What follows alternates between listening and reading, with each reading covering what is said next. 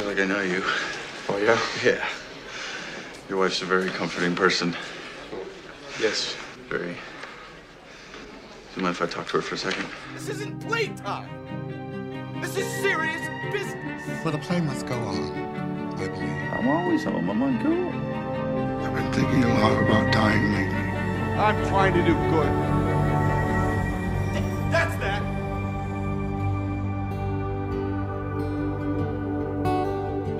Everyone, and welcome to another episode of That's That, a Philip Seymour Hoffman retrospective podcast. My name is Timothy Mark Davis, and I'm your host.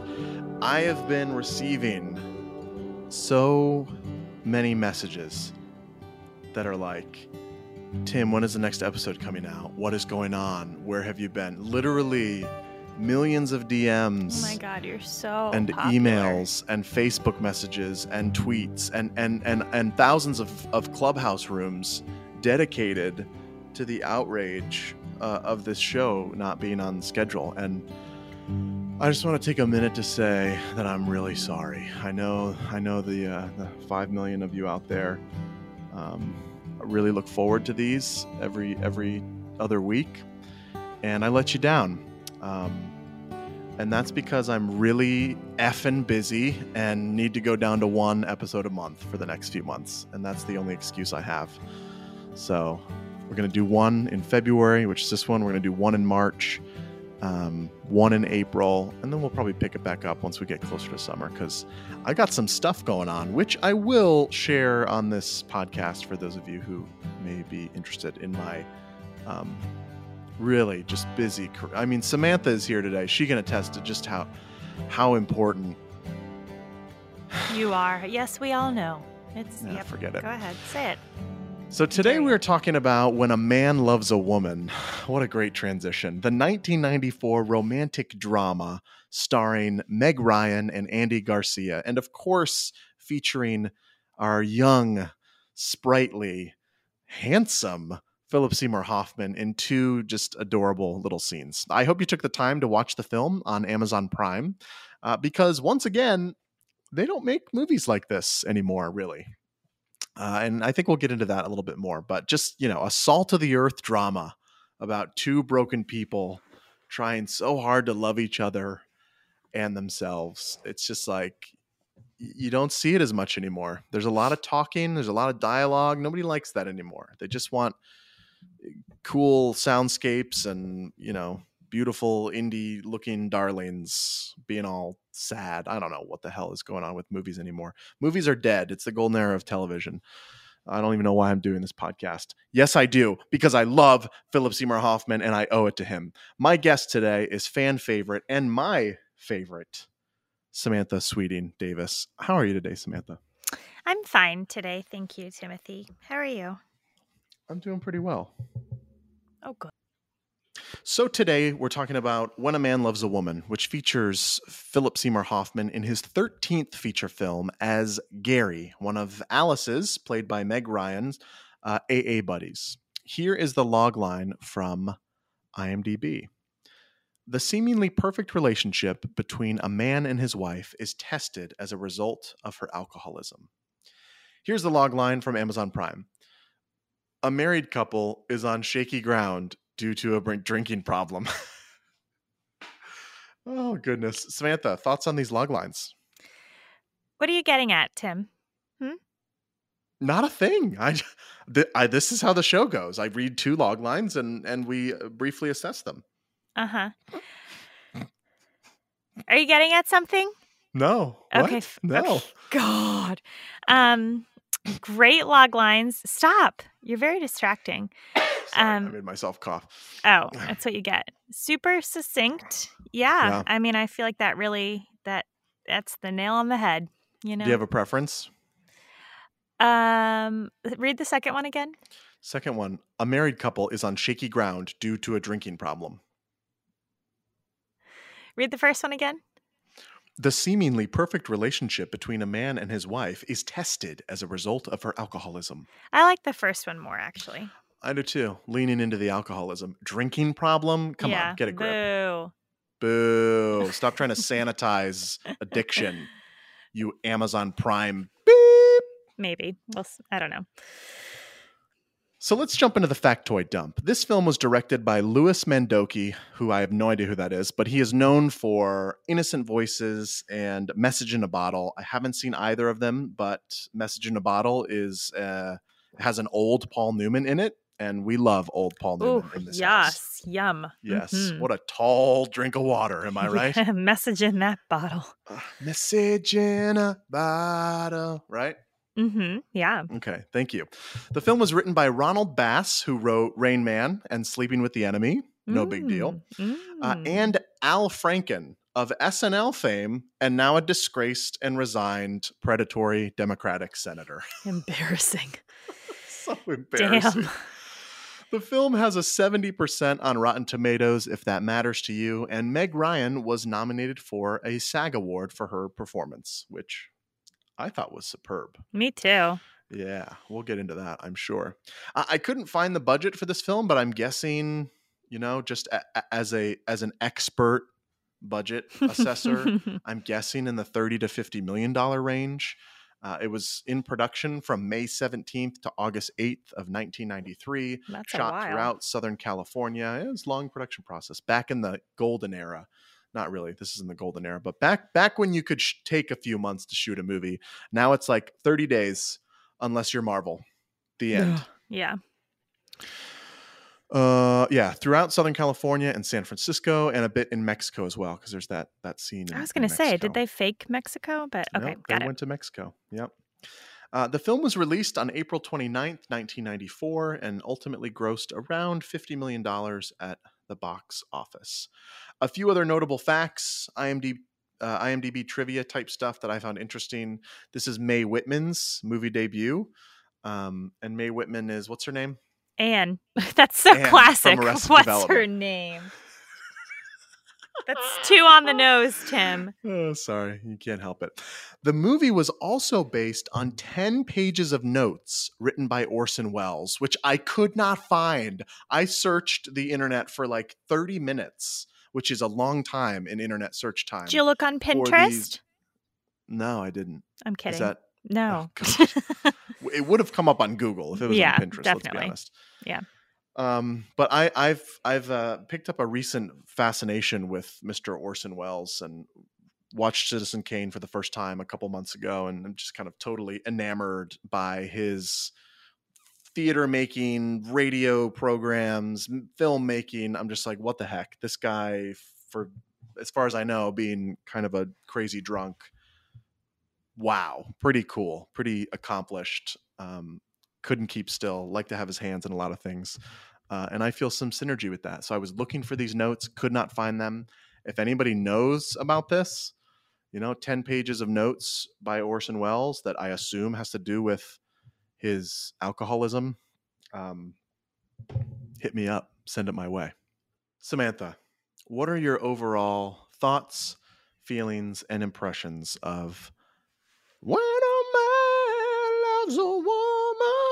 Of course, they started with that song. That was fun. I mean, it, it's like it would have been on everyone's mind anyway. Like, let's you know. just let's Yep. just come in in the in the first second. good call. the opening scene. Let's get it out of the way. I thought that was fine.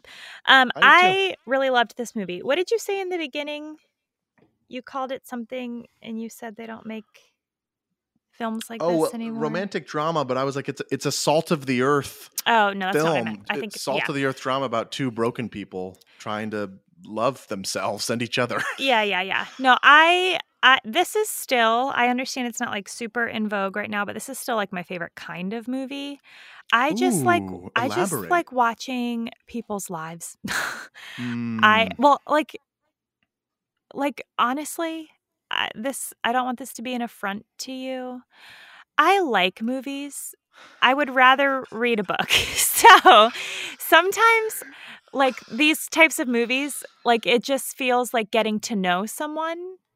And mm. I really appreciate that. I now listen, don't get me wrong. I love a good soundscape. I really enjoy some indie darlings and some good coloring and Sure. some gorgeous set design, but We're all like- thinking about Moonlight. We're all thinking it. Everyone loves Moonlight. Come on. and and that yes, Moonlight is easily top 10 to 12 for me and Yeah. but that also felt like getting to know someone, you know? Mm. So I just kind of like any of these like what is what is this A is about study kind of. yeah, or like this is just about life. Like I Yeah. don't I don't do action ever. I've seen two Marvel sad, movies. I can't. I can't. That's fine. Now, I will. I'm a little inconsistent because the God. Because you the- watch some trash. Well, yes, A of all. so B you, of you can't make the trash argument. No, I wasn't going to. I was making purely the action argument, but I was going to Mm. say that I just like love Lord of the Rings, and I I Mm. used Well, that- to. yeah, I used to love Star Wars before they broke me a year and a half Mm. ago, but True.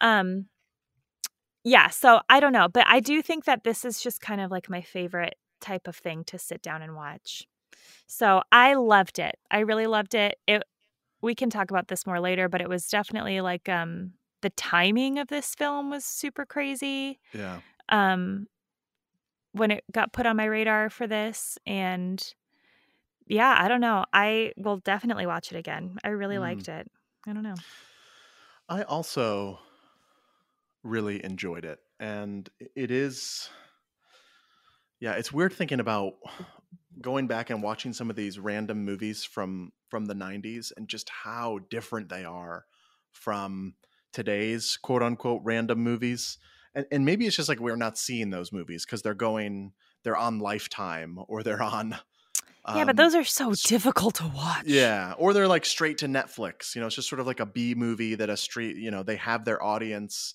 and it's not even getting on our radar, but it's getting made, and you know, it's. Ah, but see, even that feels different because I I can I can visualize that type of movie in a contemporary sense, and and I promise you, the writing is not as good. It's as not. this. It's not. I no, I was thinking it the whole time. The writing nor the acting. Like they're not going to pull Yeah, the right team together or something. I know that sounds that sounds really dickish, but no, I think yeah, there's not like it wasn't pretty per se. It was Mhm. it was just so much of like people talking. I don't know. Like there was no um no like look at how interesting this is to look at while we're you know I don't know. Yeah, there was it like was nothing so like interesting plain. with the camera, nothing Yeah. interesting with the lighting. It, it was like it was slice of life definitely minimizes it, but but it was just like drama, just like drama in the truest sense, without any flourish, without any you know the, the filmmaker. And maybe this gets into like the contemporary argument, and maybe I'm about to like make pull something out of my ass that is not true, but uh, it kind of feels like a lot of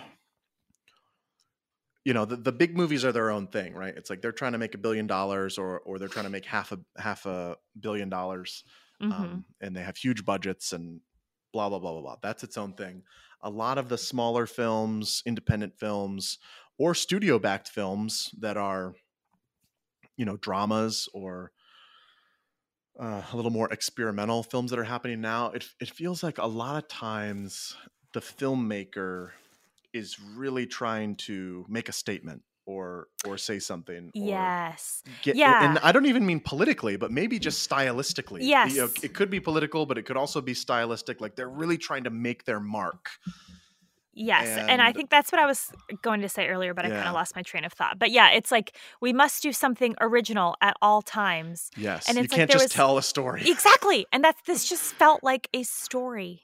yeah which made it refreshing for me Oh, it was lovely. I'm telling Because you. I'm so sick of Inception and that. You know what I'm talking? You know what I'm saying? I'm just like over it. God dang it. Oh, Can someone just It's tell like- me a GD story? gosh no I, I totally know what you're saying there's there's a fatigue there, there's a fatigue around the cleverness the stylisms the political statements you know it's like uh, the the sci-fi where you have to crack it it's like We're playing with Yeah. time all the freaking time. God, show We're me something with the- linear. I dare you. we're, obsessed with the end of the earth we're obsessed with the extinction extinction of humankind and, and Yeah. you know i i i love these Listen, I love the extinction of humanity. Love Oh, that big idea. Big, Big- fan. Yeah, but- bring it on. but not always. But we need a balance. I think that's that's all I'm getting at. It's like Yes, this felt fine. like a fresh movie, even though you know clearly there's things about it that are that are dated. Um, but it felt like a fresh movie because I don't see a movie like this anymore, where it's just like people like good writing, good dialogue, somehow like the stuff of real life, but the stakes are very high. Uh, and you feel it with this relationship, and the, the story has an arc and it finds resolution. It's just like there's some clarity to the storytelling. It's Yeah. not being interrupted by the filmmaker's An alien. or ideas or an outside force. Just kidding. Yeah. Um, and yeah, so I really, I really appreciated that, and I and I really liked Meg Ryan in this. Oh my God, she was incredible. I don't think I previously even appreciated her enough because I've seen like the classics, like the When Harry Met Sally and the. which I watched for, for the first time a few months ago, and I thought it was amazing. It's great. I watched, like, you know, I've seen the Tom Hanks series Uh-huh. she did, um, and like Kate and Leopold, and you know when she was kind of like at the peak, maybe like Right. twenty years ago. Saw all of those, and it was just kind of like whatever. But this, and listen, there is definitely a place for a well done rom com. You know, like for sure. when Harry met Sally and etc. But this like really I just didn't know what she had. She's got chops. yeah. She was Yep. awesome. She was so Yep. good. and Andy Garcia, who like it's like my only my only like distinct memories of Andy Garcia are Ocean's Eleven. I knew you were gonna say that, yeah. and and he's so good in that. Like he's he's the perfect like foil to Clooney and the perfect casino owner, and like he, he's just got such a uh it's it, it's it's you know it, it's almost like his acting is based on um Michael Corleone, Pacino in The Godfather. Just Sure. Godfather one, just like this utter stillness that is very disturbing and scary. Mm, yeah. But then in this film, you just want to like, like, ha- take a nap on him. yeah he he has that like oh this he, he this is a serious person you know just the way he looks the way his voice sounds his his eyes just like the shape of his face Mhm. this is a very serious person but he plays the the tenderness the the paternalness with the daughters the like care the conflict you know i think w- when he's angry he does great at that because he's sort of looks like someone who is on the verge of being angry all the time Sure. uh, yeah. But I, I was just really impressed with him in this as well. Me too. Yeah, he was lovely. And I don't have So a big frame of reference for him. I don't either. Yeah, I, I, I I know. Well, actually, Godfather Three, I, I believe, is him. I think I've still But I've never seen it. I was gonna say I think I've still dodged that bullet. No, I've seen the first two, but it. not that one. Yep. So, what are your thoughts on the very brief Hoffman performance? Philip Seymour Hoffman plays Gary, one of uh, Meg Ryan's AA buddies. Uh, what stood out to you with this small performance? I feel like I'm going to say this in every episode that I ever do of this podcast, but he's just so precious. I, you could like sense it was time for him. You know, like when you got to that scene, you were kind of like, he's gonna, he is gonna He's gonna- pop up. he's gonna any be in this scene. Now. Yeah. Um. Let's no, listen I- to that scene right now. Okay, actually. go for it. Hey, Hi. Gary. This is Michael. I I feel like I know you. Oh, yeah? Yeah. Your wife's a very comforting person. Yes. Very. Do you mind if I talk to her for a second? No. Just, just for a second. Oh, just one second. So such a brief, brief, brief little scene there, but a lot going on. But keep going. What were you saying? Yeah. So I feel like I have more to say about the the character he played actually than about um him himself. But Yeah. you know, as usual, nailed it. Um, perfect visually. He's kind of like a foil for um Yeah. Alfred Molina. Like you know, he's he's blonde. He's fair. Andy Garcia. Good God. he's a foil for Andy Garcia because he's Yeah, so sta- like oh, um, that's all staying in. Ugh, yeah, well, I wouldn't believe you if you told me you'd cut it anyway. I'm scarred. So, um yeah, so he's just like this different everything, you know? Like he Mhm. he gets her, he understands this thing. He um visually He's, is he's blonde. is completely opposite. Yeah, exactly. Um and you know what? They weren't really heavy-handed with like the jealousy thing I thought at all like they just left like a lot of that tension Mhm. up for you to kind of filter through and decide Yeah, decide did you feel like he was a threat? I never felt like he was an actual threat I could tell that what is Andy Garcia's character's name again Uh, is it Michael? Yes. I could tell that Michael. Michael. was uncomfortable, especially because, like, so Gary walks in and Alice hasn't seen Michael in weeks. Yeah. And he's like, I need, I need her. Yeah. She's Gotta talk to comforting. I, I need her for a just, second. just for a second. Yeah. You know, and then we, we see, we can't show a actual clip, but we see a shot of them after that where like they're talking outside and her hands on his arm and like they've Mhm. clearly formed like a connection and I think that's when we we can get into this more later too, but that's when we see Michael start to realize like I don't know that I can provide. You know what I mean? Like he just has doubts I think about like Yeah. what what he can do for her. Um Yeah, well, that's his whole thing, right? It's Right, like I, exactly. I, I will fix it. I will solve it. Tell me what to do, and I'll do it. Exactly. And like that is his what his character is pushing against this whole film. And now there's someone, you know, like you said, he's only first time he's seen his wife in weeks, just seen her for a few minutes, and already there's something that he can't provide, that he can't. You know, I think I think there's like a there's like an emasculating thing going on with him oh, definitely. the film. It's also time. like even before she went to rehab because of her issues Mm-hmm. and the kids, it was very much like I'm the one that's needed. yep, I'm important here. And then, you know, here he is for 10 minutes with his wife and it's like clear that like she's adored, she's really well respected, she's in high demand. People Yep. rely heavily on her. like wait, that's my role. Right. And so I think all of that combined just kind of made it sort of a tense thing. But no, I thought Philly C was um perfect, you know, understated, left left so much of it up to us, I think, to Mhm. kind of parse through what was going on. Um, if anything was going on outside of, you know, surface level stuff. Yeah. So um yeah, I, go I loved that that sort of there there was like a kind of a sense of unknown, you know, like depending on what lens you chose to see it through, you know, Mhm. if you chose to see it through a lens of like oh, he's just an innocent guy, they're friends, like he really needs help, he looks up to her. He's he's younger than her. It's like a, it's like a little brother type of thing. You could see it that way, but then if you looked at it in a different way and was like, you know, I'm sure this started as friends, but clearly there's something romantic going on here. You know, that Michael gets home in their other scene and his legs are on the couch next to her. Yeah, see, I didn't find it clear. And I yeah, I think a lot of it's up to like your headspace. I didn't You- find it clear either. So I was yeah. like, I truly it's, thought it's really yeah. interesting that Mhm. that a performance can can be calibrated like that. such a tiny um, performance too. Yeah, very tiny performance. It's, and it's I loved it because his relationship to Meg Ryan's character is where there was like, what's going on here? I'm trying to figure this out.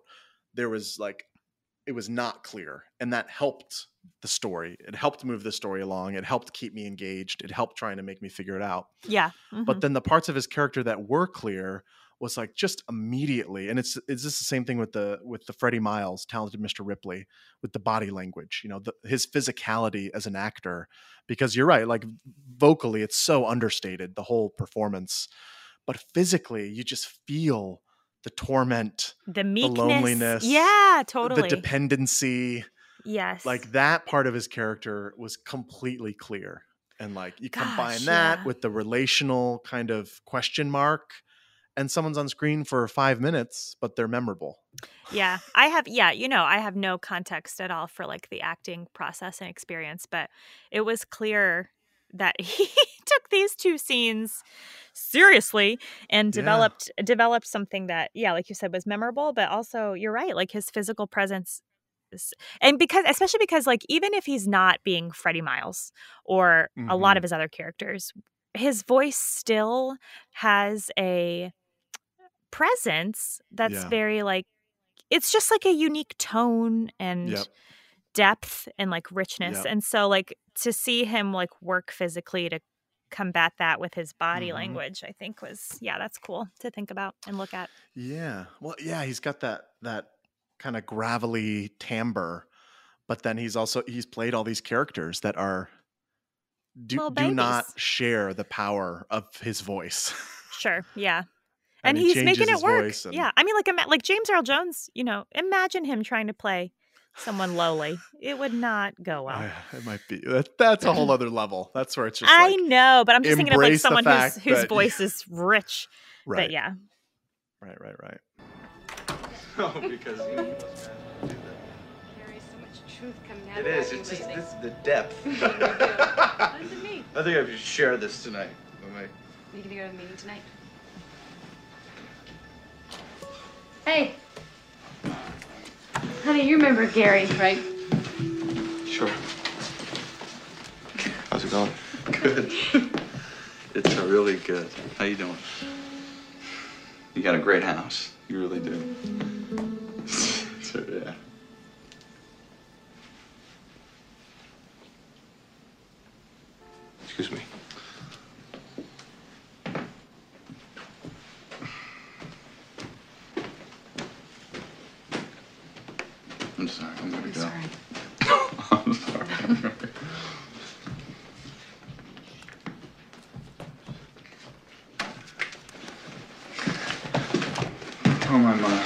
Sorry if I inconvenience anything. Hey, hey, it's not about you, okay? I know. I'm sorry. Okay. You take care. Slow down. Thank you so much. Okay. All right. Well, three o'clock on freeze. okay. Okay. Bye-bye. this is what it is. I think he understands what it means to be an addict and to live in shame. And that that that scene of him quote unquote getting caught um and then you know they're not even doing it they're just sitting there talking right and again we already said you can interpret that any way you want but like michael andy garcia's character walks away and I, and I remember it's like burned in my memory just like his body language i think he like does the does the does the Phil like grab his head and becomes so uncomfortable and he just you can tell that he feels so bad but he's also trying to put up a front for his friend and i just remember thinking when i was watching it i was like he he is ashamed and this actor knows he, he just knows what that means he knows what that means and Yeah, that's so sad to think about. It's really sad to think about and it's something that honestly because of the roles that phil has played it, we tend to circle back to not only his life which was incredible in the roles that he gave us and the people who he inspired with his work and the lives that he changed because of his art um, but also his death and Yeah. his two two decade plus sobriety um relapsing and ultimately killing him and I, I think he you know when this film was made he'd probably been sober for a few years so um again that connection to the material that why why do a story why do a film and at the, and again at this point in his career he's taken what he can get yeah. but you can I- i can just sense the connection to the material in a really strong way in his performance Yeah, that makes a lot of sense. I see the shame piece that you're talking about for sure. Even though you can tell from context that they were only talking about um AA related stuff, you know, like they're talking about like Yep. what they're going to share at meeting and when they're going. Yep. But but yeah, that's definitely I think that's present. Yeah. Good point. I want to I want to play this clip of Phil on on 60 Minutes talking about um, his uh, addiction. You don't drink. No, I don't. In fact, you went into rehab at a fairly early age. That's what I thought. Uh, yeah, I, uh, yeah, I did. I did. I went. Uh, I got sober. Uh, I was 22 years old. Yeah. So this was drugs or alcohol or both. Ah, yeah, it's all, all that stuff. Yeah. Is anything I can get my hands on? yeah, yeah, I liked it all. Yeah. And why did you decide to stop? You get panicked. You get panicked. It was, um, I was 22 and I got panicked for my life. It really was. It was just that. You know, I don't want to sound too dramatic and I don't want to make more out of it than it was, but I definitely was, whatever I was doing made me worry uh, if I was going to be able to do the things I wanted to do with my life. And um, I was putting myself in situations and predicaments that were dangerous. Even now, I think about it, I was so young, I was 22 at the time, but I do remember thinking, I, there's things I want to do. You know, there's things I want to do, and I'm not going to do them if I keep doing this. It's not going to happen. You watch that clip, and it's just like a 90 second clip on YouTube, but you can you can see. I, I can't quite figure out. He's he's certainly creating some distance. He's he's laughing it off. There's a moment when the guy asks him, and there's almost like a how did how did you know about that? Who told you? And then he kind of laughs. Um, and you feel this sense of like he's been sober for a long time. Um, he- he's uh, he's past that part of his life, you know, because of the panic, because of this experience of feeling like he was going to ruin ruin his life. Um, but I definitely do want to jump in to what you alluded to earlier the timing of this film the, the weirdness around this film just like what are you what are you what are you thinking Yeah. So I um so you were like, I'm gonna tap you for this film, you know, and I was like, okay, great. What's it about? And you're like, I don't know. She's got mental illness or something. And I was like, cool, cool, cool. Love that. Um, and then i because I, had no idea yeah. So fast forward like a, a week or two, New Year's Eve happens, and I don't know how open you want me to be, Tim. I don't have to. I can be vague or i i you be as open as you feel comfortable being Okay. you know, so no- I on New Year's Eve had had blacked out for like the I don't know seventh time in three months or whatever, and New Year's Day I was like, that is it. Like I have to think about why I'm I'm consuming this much alcohol every time I do consume alcohol, and and I need a break. So I had a really hard New Year's Day. Um, I I talked through several plans. I was like, maybe it's that I only drink once a month. Maybe it's that um, I give it up for Lent this year. And then I just got to a point by like 4 p.m. that day where I was like, I need to take a year off at least from alcohol. Like, I just have to, something's not right. And I, I want to be clear and careful and say that I wasn't drinking every day by any stretch of the imagination. I wasn't blacking out every time I did drink, um, but it happened way more than I was comfortable with. And I know that if I dared to go to like an AA meeting and say like, "Hi, I'm Samantha and I'm an alcoholic," and I explained this, I'd probably be laughed out of there. But it got to a point where for me, I was like, I don't like this. I don't remember how I go to bed every night. I was having conversations and interactions and all kinds of things with with no memory of it. And I know that's very par for the course. And any true alcoholic was would probably be like, yeah, try doing that for seven years, sister. You know, but um, it started to really freak me out and and concern me. And I figured, why not address it at least somewhat now instead of getting to the point where I'm having a bottle of wine every night and um more Mhm. and dealing with it that way. So, anyway, a week later, you were like, okay, time to watch that movie, Chop Chop. And I. and I still hadn't watched it. right. So I put it on, and it is a goddamn high school counselor with a drinking problem. And I was like, Tim, you are the cruelest person on this planet. How dare you kick me when I'm down? I'm a high school counselor with a drinking problem. All right. I don't want, how dare you? I felt tricked, shanghaied, bamboozled, hoodwinked. I was like, if you have something to say, just say it. Like I'm working on it. Okay. I don't need, like, relax, you know? And I'm like, what are you talking about? yeah, you're like, I thought she was ill. And I was like, oh, she's ill, all right. Anyway, that was something. So, Mhm.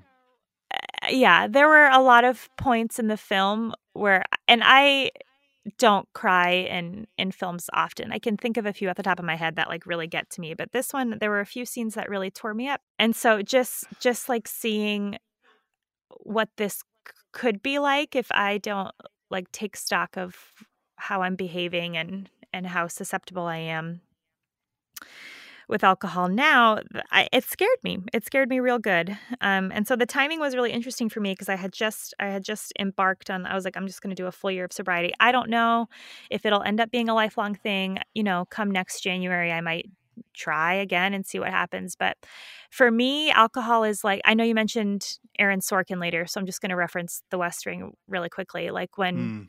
Mm, Um, Leo. when Leo says to Paris from Gilmore Girls, I don't remember her name in The West Wing. I think she's only in like one or two episodes. When he was like, "You can have a drink. I can't have just one drink. Like if I'm gonna, you know." And that's me. That's you know when I My first problem is I don't want to drink. I Exactly. ten drinks. exactly, and is. that when I heard that quote in that episode like three years ago, even then I was like, "Oh shit," because that's my. I don't understand. It makes no sense to me that someone would go somewhere and have one drink. I don't understand why someone would have a beer or one glass of wine with dinner. I don't understand why you would ever drink without getting drunk. Um, and so or at least buzzed. for you maybe. I want to be sloshed. So i um you know i i started freaking myself out and um yeah. it made me really uncomfortable how much i i could not remember and like who knows Mhm. what i was saying to people. And i think the the climax for me was waking up on new year's day to like texts from our friends that were like is your butt okay? And i was like what's everyone talking about and I like looked down at my sweatpants and they were singed because I like fell on our fire pit while I was drunk and had no memory of it. So like my butt's like a tiny bit burnt. My pants, my pants, which I loved so much, have like fire pit grill grate marks on them. And I was just like, okay, I've been making an ass of myself.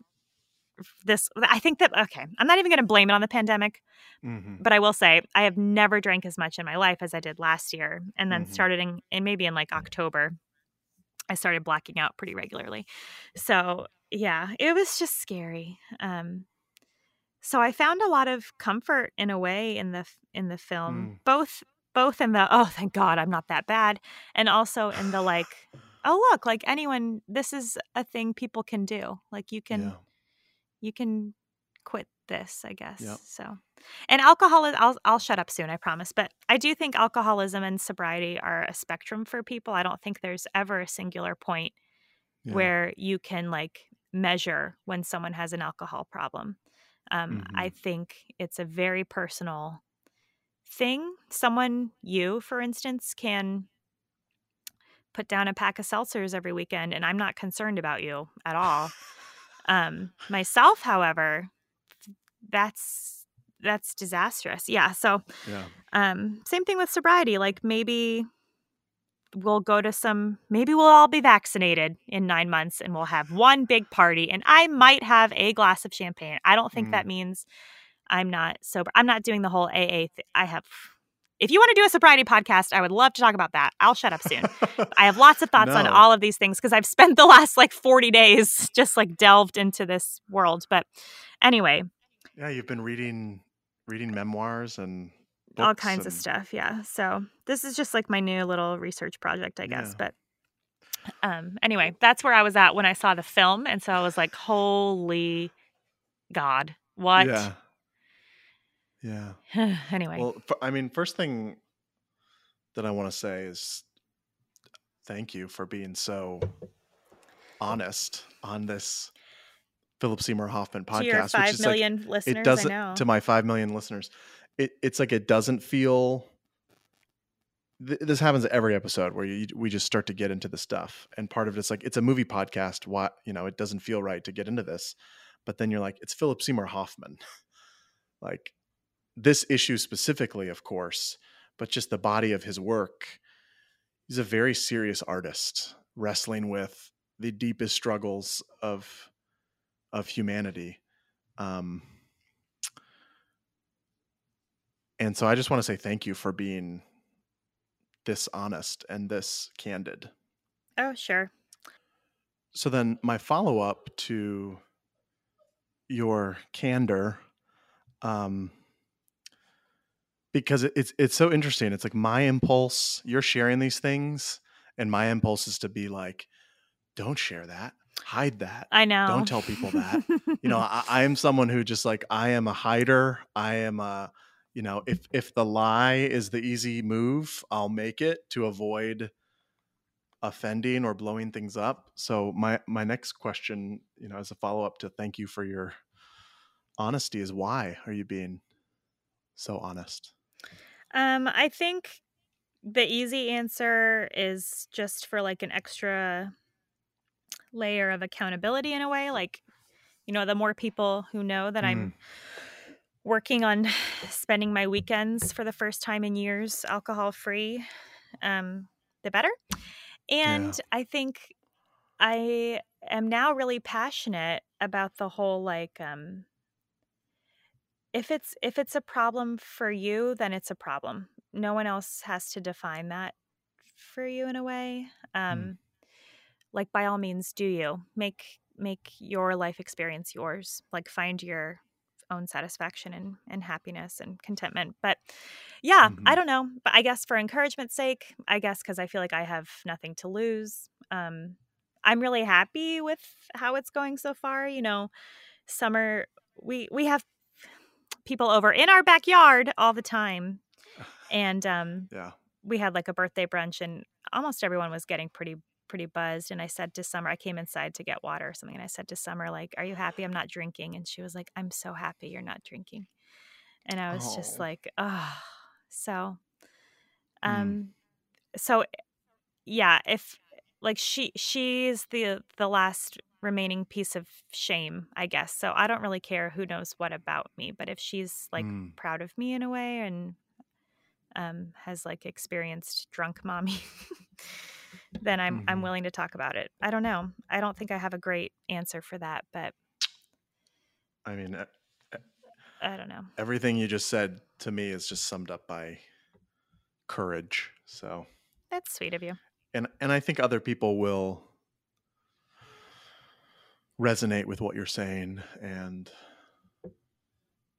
I don't know, feel like a burden lifted that someone is being so um, honest about it because because I do think we we also just our our our background and upbringing just reward it rewarded being good. Yes. And so often being good means not telling what is bad about you.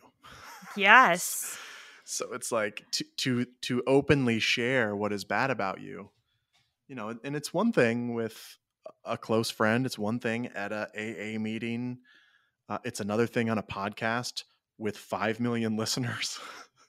Yeah. Um, but i just i don't know i'm i'm impressed by your courage. Um Thank you. I do think that's a huge part of it too is I um yeah, growing up with like like not just be good, but like make sure everyone else thinks you're good too and mhm. don't em- like you know with my parents bless them. Don't embarrass me, don't make me look bad. Blah blah blah. So here I am saying, "Ah, by the way, I screwed that up. I made myself and my family look bad." So um and look, here we all are. We're fine. And here we are. We're fine. We're fine. Um, what did you think of the ending of the film? I okay, so what I will say about this being like my favorite type of film, I still love an incomplete ending. like Mm, it was a little neat. It was a little neat. It was a little neat. I mean, it was also very touch and go for a long time. You know, there's like there's he's leaving, she's leaving. It's not Yeah. working. They're screwed up permanently. Um that whole drama, but but again, I don't know. I think it was just like a a testament to love and and wanting to uh, grow with a person and and adapt to you know the next version of Yeah. yourself and and the other person and i don't know you know i that think rang, that rang true to me, even though it was neat. it was yeah it was neat but it was like oh you have to evolve yes together, yeah yeah yeah so we're or evolving you have We're- to be apart. right yeah and it won't always be that neat you know by any Right. means but Right. Um, and maybe for them it it worked, and maybe it maybe you know maybe it didn't. But Mhm. um, yeah, I thought it was just kind of like a a nice selfless. Um, okay, I'm going to stretch if you can stretch too, Yeah. kind of thing. So Yeah. Do you have any? And we talked about this the other day. Um, I'm reading this uh, Brene Brown book right now, and she talks about, you know, she's been sober for 20 years, but was also in that kind of like didn't really belong in an AA meeting, but didn't not belong in an AA meeting. Was just sort of like using various substances and vices to take the edge off, Uh-huh. and kind of an addictive uh, lifestyle. Um, I'm curious, you know, what would be your advice or resource or um, direction to point people? Bec- Because I feel like it's, I, I feel like we have kind of grown up with you're either an addict or you're not an addict. yeah, And like that's sort of the language. And it's not even that- yeah. handed us. and then once you and it doesn't seem like that's true. It's true. That's very true. And then as, once you've maybe deemed yourself an addict, the only option is is AA. Like that's what that's doctors have to attend one, therapists have to everyone their only Yeah. frame of reference for recovery is AA. Um Mhm. and so I don't know. I think I to me is eh, and this is what it was for me. If you even Mhm. start to have a question, if you have something to be evangelical, if you have a check in your spirit, um that that might be something to pay attention to and listen to and and think about and um i yeah. i also knew i also knew i was gearing up towards a problem when like in september i don't know if you remember but, but i start i was like i was like this is what we're going to do food wise and i started like this 12 week like we're meal prepping we're going hard i like did a Mhm. lot of um research i like talked with a girl that i that went to our high school and she had a conversation maybe like week 11 that was like about alcohol and i listened to her on a podcast with like a, and the thing is like none of this is new for me. I have clinical depression and anxiety. I know i shouldn't be drinking. I know it doesn't mix well with my zoloft. None of this is new. But on the Mm. podcast and like in her little like quote unquote class she talked about like limiting alcohol and and like the effects on the brain and, and i felt myself get pissed. Like i was like i don't want to hear it. I love drinking. It, everyone likes me when i'm Oh, drinking. wow. It was i didn't even tell you this Wow. i was just like i'm gonna ignore this part completely. I don't and that's and so that was another sign for me like i took i was able somehow miraculously to take a step back and be like samantha like you are really holding this tightly. Like is yeah. it really that fun? So i i just think if you have any sort of hesitance about where you're at um Mhm. tell tell someone tell me if you don't have anyone else to tell and Right. i you know i love talking about personal like i said i love knowing people and stories and i, I love Yeah. talking about my own personal shit too so i don't know tell someone think about it if you're a white male then i say hell yeah go to aa it was designed by you and for you if you are anyone else or have any other like intersectionality maybe you're a white male but you're uh, gay or maybe you're you male passing but you're not cis don't you don't maybe don't go i think Hmm. again i have lots of thoughts about aa now um, Yeah. and i don't think it's the move for everyone at all um, but there are there are other lesser known options that you can dig and root around for lots of books lots of people there's so many i just feel like it's one of those things like when i was pregnant i felt like i saw pregnant people and babies everywhere now that i'm quote unquote sober i see sober people everywhere or Mhm. like i'm finding more and more sober people and Yeah. so there's it's like arrested development there are dozens of us so i don't know um like find Yeah. find someone to, t- to tell that you're kind of Yeah. thinking that way or i don't know I, I know i'm not making any sense No, it's But- good, and I- I'm I'll put some. You can send me some like links, book links, article links, Instagram stuff, and I'll Oh, put yeah, yeah, yeah. show notes. oh yeah so instagram have, believe it or not little- you know i you know Yeah. screw instagram it's become this whole other thing but i haven't even like delved in whatsoever but the sober community is thriving on instagram like there's so Mm. Yeah. many like hashtags and really great accounts to follow if that's your thing Yeah. so There's yeah, something. So we'll put some of that yeah. stuff in the show notes Okay. if people want to check it out, and we'll put your info in the show notes if people want to DM you or email you or whatever. sure. I'm sorry. I feel like I completely took over this episode and we barely no, talked about that the was movie. the but that was the point. That was the point. okay. I do want to close though with uh, Aaron Sorkin wrote a little tribute, a, a remembrance, uh, a few days after Philip Seymour Hoffman died um, in in Time magazine. So I wanted to close with reading that really quick. Phil Hoffman and I had two things in common. We were both fathers of young children, and we were both recovering drug addicts. Of course, I'd known Phil's work for a long time since his remarkably perfect film debut as a privileged, cowardly prep school kid in Scent of a Woman. But I'd never met him until the first table read for Charlie Wilson's War, in which he'd been cast as Gust Avrakotos, a working class CIA agent who'd fallen out of favor with his Ivy League colleagues. A 180 degree turn. On breaks during rehearsals, we would sometimes slip outside our soundstage on the Paramount lot and get to swapping stories. It's not unusual to have these mini AA meetings. People like us are the only ones to whom tales of insanity don't sound insane. Yeah, I used to do that. I told him I felt lucky because I'm squeamish and can't handle needles. He told me to stay squeamish. And he said this one of us dies of an overdose, probably 10 people who were about to won't. He meant that our deaths would make news and maybe scare someone clean. So it's in that spirit that I'd like to say this. Phil Hoffman, this kind, decent, magnificent, thunderous actor who was never outwardly right for any role, but who completely dominated the real estate upon which every one of his characters walked, did not die from an overdose of heroin. He died from heroin. We should stop implying that if he'd just taken the proper amount, then everything would have been fine.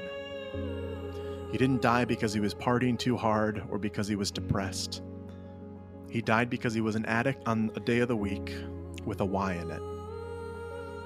He'll have his well earned legacy, his Willy Loman that belongs on the same shelf with Lee J. Cobb's and Dustin Hoffman's, his Jamie Tyrone, his Truman Capote, and his Academy Award.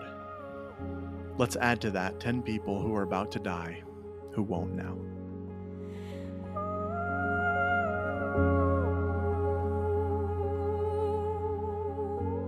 Thank you for listening to That's That. Please remember to subscribe so you don't miss an episode. Again, we're going to once a month for the next few months while I work on some uh, pretty big projects with uh, New City Players, the theater company that I uh, run down here in South Florida. Uh, if you're listening on Apple Podcasts, please rate and review. It'll help get the podcast out there to more Hoffman lovers. We'll see you next time, appropriately, I think, with an in depth look into the 2007 biography, comedy, drama, Charlie Wilson's War, starring Tom Hanks, Julia Roberts, and Philip Seymour Hoffman in an Academy Award nominated performance containing one of my favorite scenes of all time, a scene that I watch every month just for inspiration. The IMDb logline for the film is as follows a drama based on Texas Congressman Charlie Wilson's covert dealings in Afghanistan, where his efforts to assist rebels in their war with the Soviets have some unforeseen and long reaching effects. The film can be seen on Amazon Prime. I'll put a link in the show notes as well. My guest will be friend, ethicist, and fellow Gust Avrakotos enthusiast, Ryan Huber. Oh, fun! That's- Yes, yes, I can't wait. I cannot wait. Uh, That's That is sponsored by One County Film, an independent film company telling stories with authentic characters and unique settings.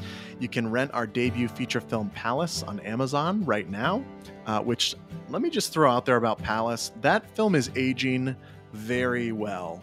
Uh, I think that film is actually going to find an audience past the time that it was made.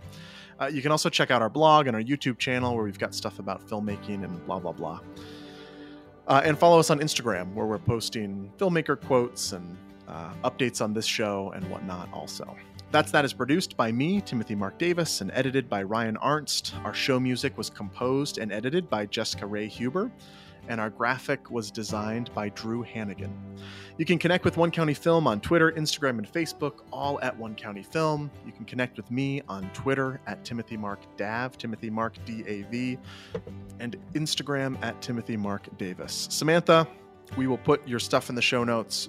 Where can you be found online if you'd like to be found? And what can people expect from you online? Not much.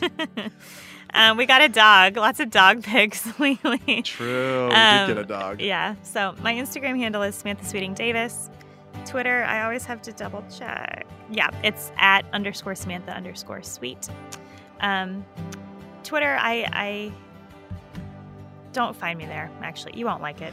You won't like what you see one bit. So that's my Oh, warning. That's where everyone's going to go now. That's great. Well, thank you again for your honesty and candor, and I'm very proud of you, and I love you so much. Oh, thank you.